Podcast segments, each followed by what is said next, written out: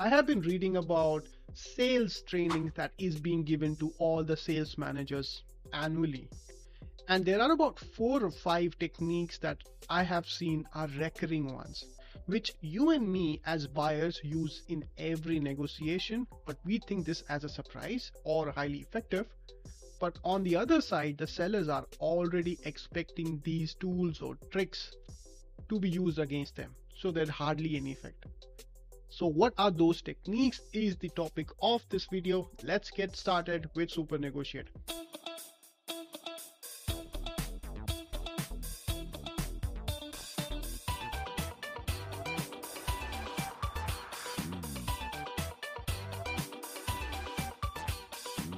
The first one is try to land the first quotation as a feeler technique in very simple terms, the first quotation that the seller gives to a buyer is not a serious one, rather a feeler to judge the buyer how well the buyer is prepared.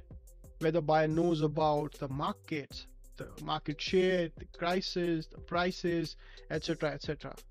There are some buyers who would jump into the price negotiation, and that's what I'm telling you not to do that. Do not make the first quotation all about the prices. Worst you can do is to not be prepared about the prices you're talking and yet asking for 30% or 40% or 60% discounts. Don't do that because it shows your weaknesses and it spoils every aspect of the negotiation for round two or round three. So, what can you do as a buyer? Gauge the supplier, look for the information that he's asking from you and then give that information but selectively such as do you want to disclose how urgent your requirement is? So do you want to prioritize urgency or do you want to prioritize price?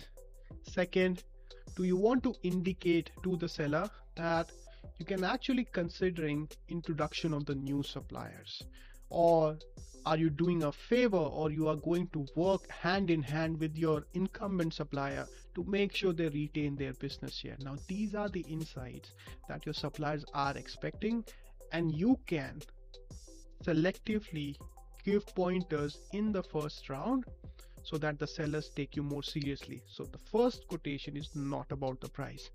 That brings me to the second portion of it which is sellers know that you are going to compare them with other suppliers in a spreadsheet. Why am I mentioning spreadsheet? Because I have a theory around it. Every supplier will try to make I am my solution is extremely different or much more advanced than my competitor. So you cannot compare apples and oranges, etc., etc. at the end of the day. So they will try to make the whole negotiation process about value enhancement or the business value. You should eva- evaluate me as a package rather than comparing me on BOQ or item level with my other competitor they are going to make the whole negotiation solution about that aspect. In many of the cases, you will ask the suppliers to explain the proposals or the uh, product they are offering. And at that stage, you have to ensure that your business audience are not getting influenced and you are able to, let's say, deflect. Again i'm using the first word but you are able to deflect the opinion of at the end of the day you are going to compare them on apple to apple basis with the other suppliers. That's the point number two so make sure make sure you point the suppliers directly that i am going to compare you with the second sub competitor or the third competitor. They will try very hard to make it as a value based evaluation rather than unit price evaluation. So control that narrative as a buyer from the starting itself. That brings me to the third aspect. At a tender stage or an rfp stage or let's say at any given stage sellers know that the procurement is going to cut off or they will issue out a notice or an email telling supplier not to contact the business team or anyone else for that matter in the whole organization. This is a standard protocol okay?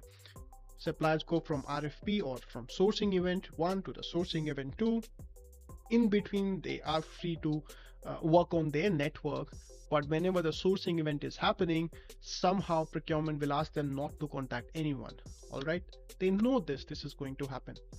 So what they will do is before eh, there are two stages. Before they send their proposal they will try to widen up their network.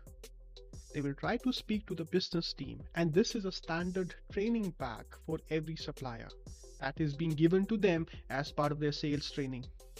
Widen their or broaden up their network. They will talk to the business team they will talk to the technology team finance team warehousing team everyone and then procurement. So whenever the sort of gag order is issued by procurement do not contact anyone else. Then they will try to again stretch their wings to see how serious that order is. So they will continue to interact and see whether how how tightly controlled that process is. All right? So because the point i'm making is because they're expecting at a certain stage of the sourcing process procurement will issue this notice to not contact anyone. They are trained to contact or broaden up their network before procurement can issue it. That's one. And second whenever that issue is out or the notice is out that sellers are not allowed to contact anyone they would try to test it how severe or serious your controls are. What's the point of that? Somehow these notices are tick in a box exercise. The buyers don't actually mean it. Second the organization is not able to detect because of the complexity because of the silos so on and so forth. And sellers are already in the organization far more uh, in depth than let's say a buyer it makes it even worse if there's a new buyer and has no network in the organization, but the account manager of the supplier is very experienced trying to set up those relationships for many, many years. So you as a buyer, if you are issuing out a order to the suppliers, don't contact anyone. Make sure people report to you whenever such contact is made and then which is the most important part here and then you take action against that supplier whenever that contact is established. If you are doing just tick in a box exercise they are not going to take this gag order seriously. So take care of that